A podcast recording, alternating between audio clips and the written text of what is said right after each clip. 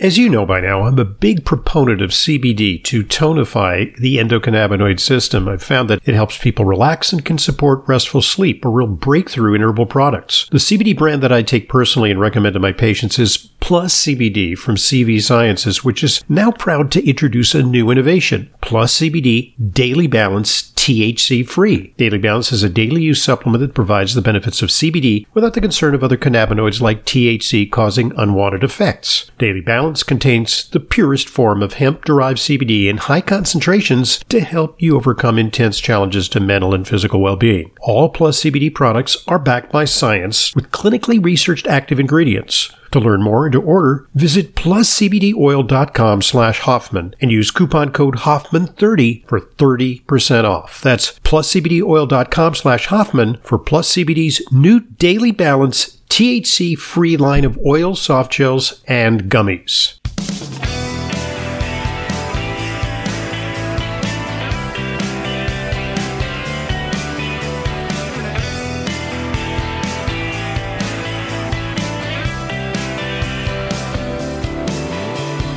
Welcome to today's Intelligent Medicine Podcast. I'm your host, Dr. Ronald Hoffman. On Intelligent Medicine, we always like to keep you abreast of uh, the latest developments uh, that may affect you as a consumer, and this is certainly one.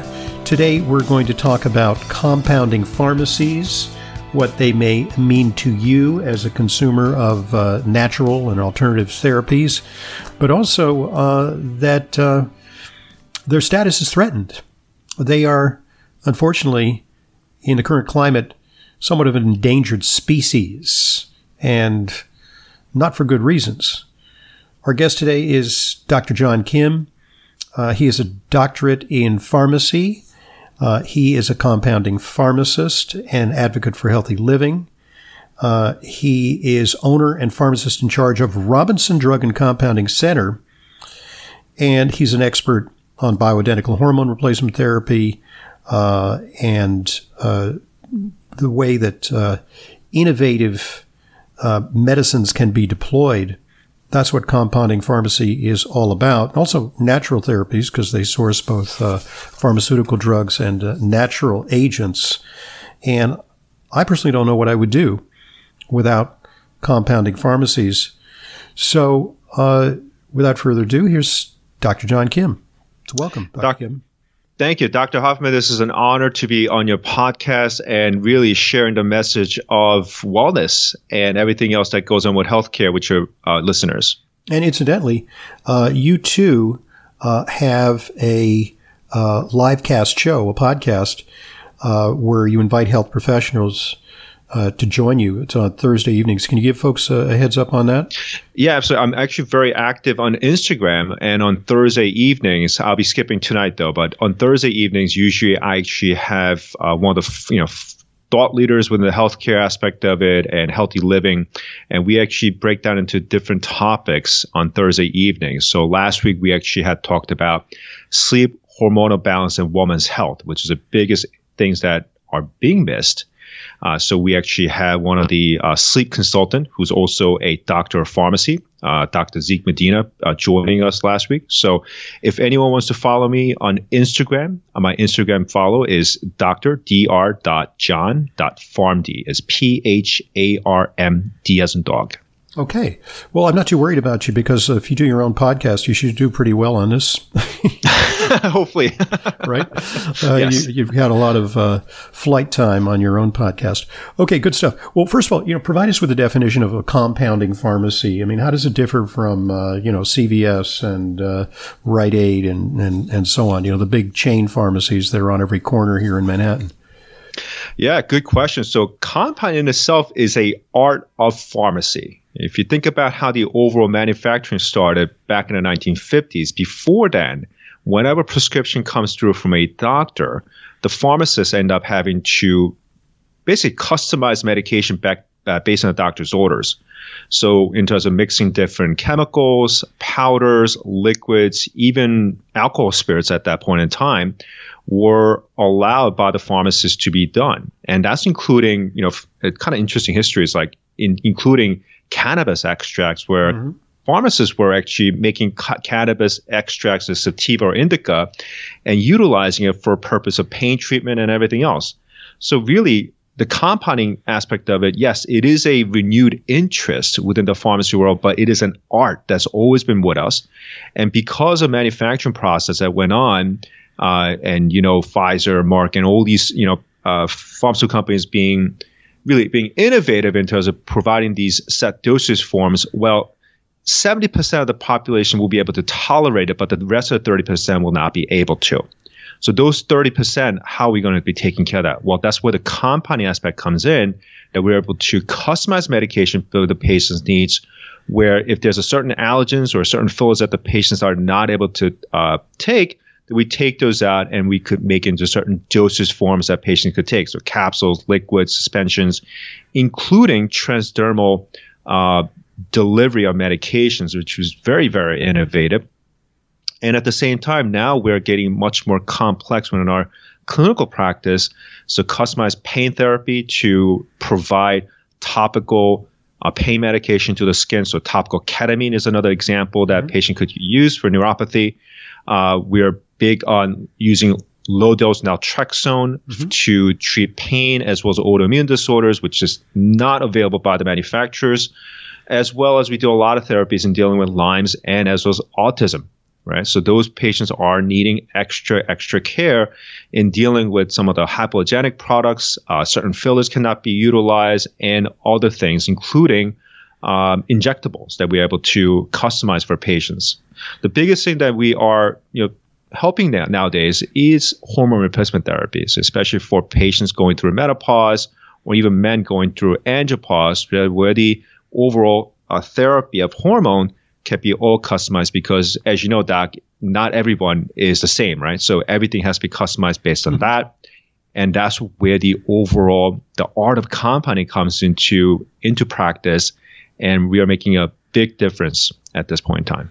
Indeed, and uh, you know that's why uh, traditionally the mortar and pestle was the symbol of uh, pharmacists. They literally would uh, put together medication uh, from raw materials in the back room, and that is kind of a lost art these days because as pills come in big bulk to uh, essentially drug distributors in conventional yes. pharmacies it, it is a sort of a one size fits all approach usually, and, and many of our sensitive patients, uh, patients with unique needs, patients perhaps who need uh, uh, pills that are gluten free or free of uh, coloring and additives, or maybe uh, topical agents. Uh, that are free of parabens, for example. these are things that you can deliver, right? Absolutely. That's one of the things that we could definitely do. And then there are some other unique dosage forms like rapid dissolving tablets for, let's just say, patients not able to swallow uh, their regular tablets they're taking. Or uh, a good example just before I mentioned about is transdermal delivery of medication could be absorbed uh, through the skin. Mm-hmm. So especially for hospice patients, that's where it could be very, very useful for that. Um, and as well as being very innovative in terms of other ways. So we deal with patients dealing with endometriosis or pelvic floor disorder, very difficult to uh, handle, but also there are not many drugs out there by the pharmaceutical companies to actually have to address these things. So we make uh, diazepam suppositories, adding in other um, you know, pain medication agents in there, also muscle relaxants mm-hmm. adding in. So it's very unique approach in that in doing so. So one of the things I recommend, I tell patients as well as clinician out there is that compounding pharmacists are problem solvers that we are working with within a triad relationship with doctors and patients and the pharmacy together to bring forth a better solution for patients' needs. Indeed, and you know. Uh, there really is a collaborative relationship between uh, the doctors and uh, the compounding pharmacists, and of course the patients too are involved. And it, you know, I, I, frequently will get on the phone with a compounding pharmacy and say, okay, well, um, this patient has certain needs. Uh, this patient doesn't tolerate such and such. Uh, or I may just ask an innovative compounding pharmacist, well, you know, what do you have uh, as a topical pain reliever for, say, a patient with shingles? And they'll give me several options and then I can select among the options. It's actually educational for me because they've done a real deep dive on all the possible permutations of uh, various medications. absolutely. So that that's where our overall art of compounding comes into practice. And it's not even just that. I, I you know, one thing that I got into compounding very early on, um, uh, right out of you know my pharmacy uh, education, is that I saw a big difference in patients' lives in making that impact because I'm able to think outside the box. At the same time, we're utilizing pharmaceutical science along with clinical aspect that we're dealing with on a daily basis. At the same time, we're becoming problem solvers. And that's where the overall um, missing piece actually occurs within pharmacy these days. If you look at chain pharmacies where you, are filling hundreds and thousands of prescriptions on a weekly basis, you just don't have the necessary time to think about the patient's clinical aspect, except for just counting out pills and taking it out. I found that very boring early part of it's my career. It's not very creative, yeah. You know, it's not. Uh, and so that's why I got into uh, this aspect of it. And, and the interesting part also is that after I finished my pharmacy career, I got into functional medicine uh, in training uh, with some of the top doctors in the United States. And in utilizing functional medicine, it marries very well with compounding because we, you know, as functional medicine goes, you're looking at the root cause of the disease, but also in a thinking outside the approach kind of mentality that very uh, much goes hand to hand with compounding pharmacies. So uh, it's been very, very fun. It's very personalized. So, okay, sounds yes. sounds great. I mean, look, uh, this is uh, you know how can you how can you go wrong with this type of approach? Well, uh, the U.S. government and regulatory agencies, and uh, perhaps uh, with some uh, some uh, uh, support and encouragement from big pharma, who make essentially competing drugs. You know, they're making a Premarin when you're making topical estrogen progesterone formulations. they're uh, trying to clamp down on bioidentical hormone replacement therapy and on other aspects of uh, compounding and, and putting a lot of restrictions on compounding pharmacies. That's a you, you basically hit it right on the head right now. The, the overall challenge at this point in time is that why is the U.S. government getting involved in patient access to medications that's really saving their lives and making their quality of life better? It's not that we're even hurting patients or anything else is that the overall control is which is beyond their scope of practice in that sense and getting involved. And and right now especially for hormone replacement therapy FDA is trying to shut compounded hormone therapies from patients. And their they their belief is that overall what's available right now by the by the manufacturers big pharma is enough for patients to get the needs that they uh, require and that unless you're allergic to certain medications that the patients uh, might not be able to use from the big pharma products, the compounding is something that you could do. But also they clamping on what type of dosage forms that the pharmacy is able to utilize, which also a problem as well, right? Because in terms of just give you an example for progesterone, for instance, depending on the patient's symptoms as well as um, the overall issue with adrenal insufficiency, let's just call it, you know, utilizing capsule versus a topical would be very, very different uses because um, you're taking progesterone capsule would end up having to tackle a lot of issue dealing with anxiety and, and insomnia for female patients mm-hmm. going through menopause. Right. It, these are things that we have to discuss about and customize the therapy based on that. And as well as milligrams is completely different between patient who is thinner body frame versus persons a little bigger. You know, all those things come into play, but the big pharma world does not do that. And the, the things that you have to relate to the uh, regulators, especially the FDA, they just don't have the complexity to understand that aspect of it.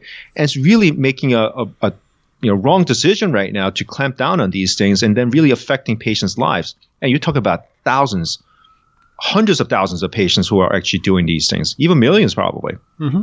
And, and they would scream bloody murder if their access were cut off to uh, some of these uh, life sustaining therapies. Uh, but it's the contention of uh, the FDA that when it comes to, for example, hormones, that each and every yes. hormone formulation uh, should be tested. And so, in theory, you have an infinity of possibilities. You can compound uh, estrogen uh, innumerable ways, and you can you can add to it uh, progesterone, or you can add DHEA or testosterone. So the permutations are uh, infinite, and it's their contention that well, you know, uh, standardized drugs they've they've been tested in in one or two, perhaps three dosage forms. Uh, they've gone through uh, literally, in some cases, hundreds of millions of dollars of testing and then the application fees before FDA. And they're saying that you guys kind of short circuit that. You know that you're you're out there with your mortar and pestle and you're making right. up uh, you know stuff that in essence has not been tested. So that's that's their argument. What say you?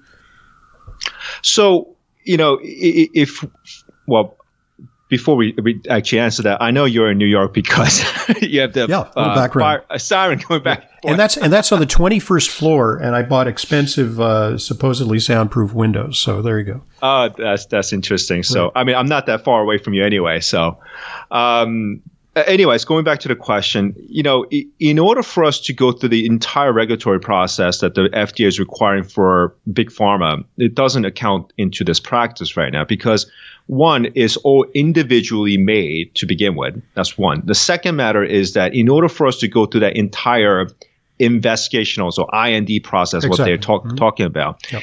it's going to be impossible for patients, right? It's it's a it would be prohibitive. It would be prohibitive. Prohibitive is one thing, but then to have a regulator to say that they don't know what they're talking about. It just it, they don't know what the patient overall what they're going through, the overall a overall um, availability of the medication to get to them in the right standard time. So those are things that cannot be done. And and in terms of scope of our practice, in terms of what pharmacists is supposed to do, this is within the scope of our practice. We've had the actual education in terms of doing the good manufacturing practice of compounding. We get the chemicals, um, pharmaceutical grade chemicals, basically, and they are third party tested.